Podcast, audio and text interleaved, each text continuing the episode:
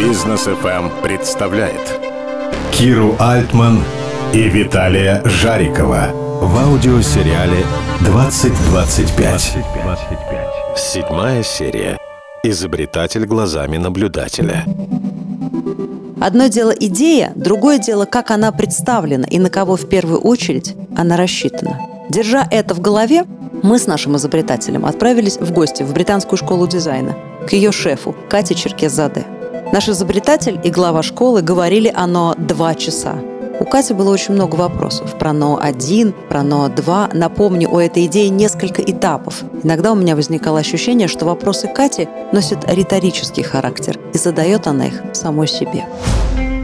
Ну, вообще это очень вдохновляюще. Я вот сейчас наблюдаю за молодыми людьми, ко мне же поступают от 15 до бесконечности люди. Конечно, я очень вижу вот эту поколенческую разницу и ответственность молодых людей за то, каким образом они, в принципе, потребляют, производят, ну, то есть производят и потребляют это прям интересно. Я вообще считаю, что текущие уже 20-летние никогда до этого поколения не были настолько социально ответственны. И это еще очень благодарная аудитория, потому что я не уверена, что условно 40-летним, там, 50-летним людям, особенно в России, это можно действительно продать, потому что все-таки люди, пережившие дефицит, у них немножко другое отношение, в принципе, к новым вещам. Ну, там философия иная. А вот текущие 20-летние такие идеи воспринимают с большим энтузиазмом и в целом делают это частью своей жизни. Я тут обсуждала с коллегами, с музыкантами как раз, которые делают рейвы в Мутаборе. И самое интересное заключается в том, что Мутабор стал сортировать мусор, то есть вообще рейверы стали сортировать мусор лет за 5-7 до тех пор, когда это стало модно в городе. То, что от них этого ожидали в меньшей, наверное, степени. Просто потому что определенная категория молодых творческих людей про это думает на несколько поколений или лет раньше, чем то, когда это становится общим местом. Поэтому это очень благодатная вообще почва, где мы вообще про это разговариваем.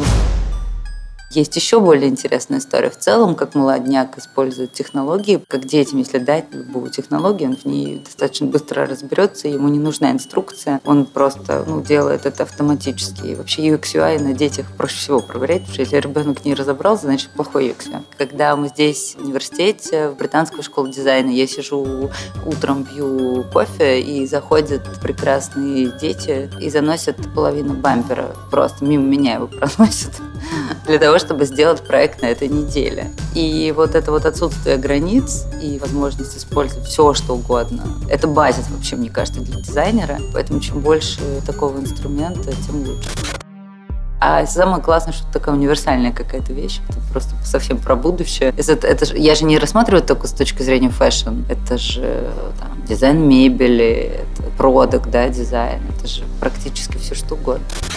Насколько это вообще сейчас э, дорогие технологии? Ведь, ну, понятно, что, наверное, там существуют, там, не знаю, в космосе, в промышленных секторах, там, у военных, куда много денег инвестируется для изобретений, потом в какой-то момент это становится, ну, таким общим местом, когда это уходит в широкое потребление. На сегодняшний момент технологии есть, но в одежде эти технологии не существуют. То есть их надо просто взять и адаптировать. То есть они развиваются в другом. Ставили ли такие задачи? Могу сказать, что в 99 просто не ставили такие задачи. Или ставили, но некорректно, неправильно. Вот это раз. Вторая история, что это же разные ведомства. Да, это был мой второй Вы договоритесь? Это же история отсутствия вот этих кросс-дисциплинарных площадок. Вот понятно, что дизайнер не может задать вопрос, потому что не знает, что такая технология существует. А если да, а тут не знаешь, что это технология, куда это применять. Куда она... Да, и потом, как ты дизайнер объяснит химику-полимерщику о том, что вот, понимаете ли, тут должен быть такой процесс, чтобы вот так вот это потом преобразовалось. Вот,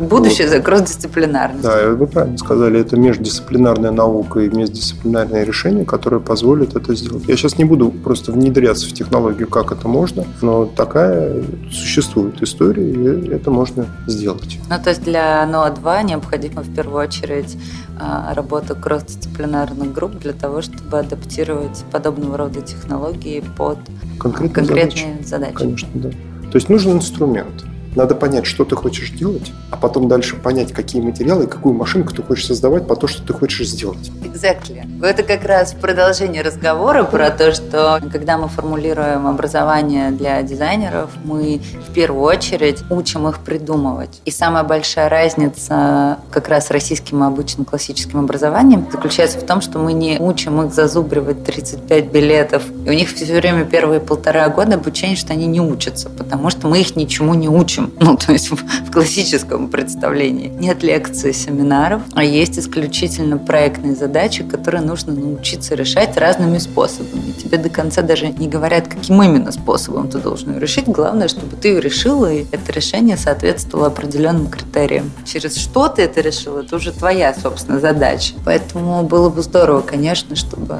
эти люди в какой-то момент встречались с такими людьми, как вы и вашими командами. Тогда это будет работать.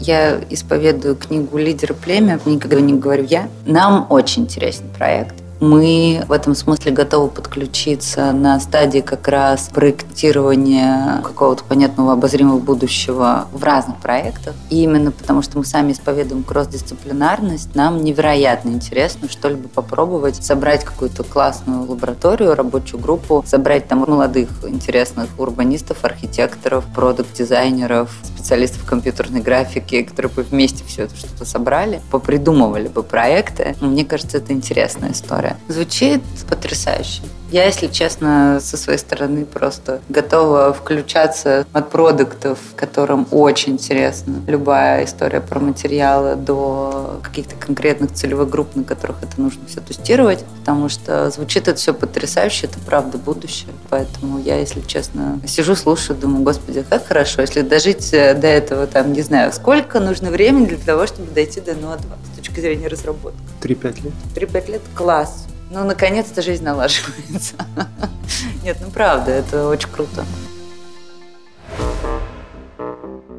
Мне будет интересно вернуться с проектом в стены британки. Продуктовый дизайн и то, как НОА будет представлен визуально, способны увидеть и придумать сегодняшние студенты. Надо только дать им возможность и время.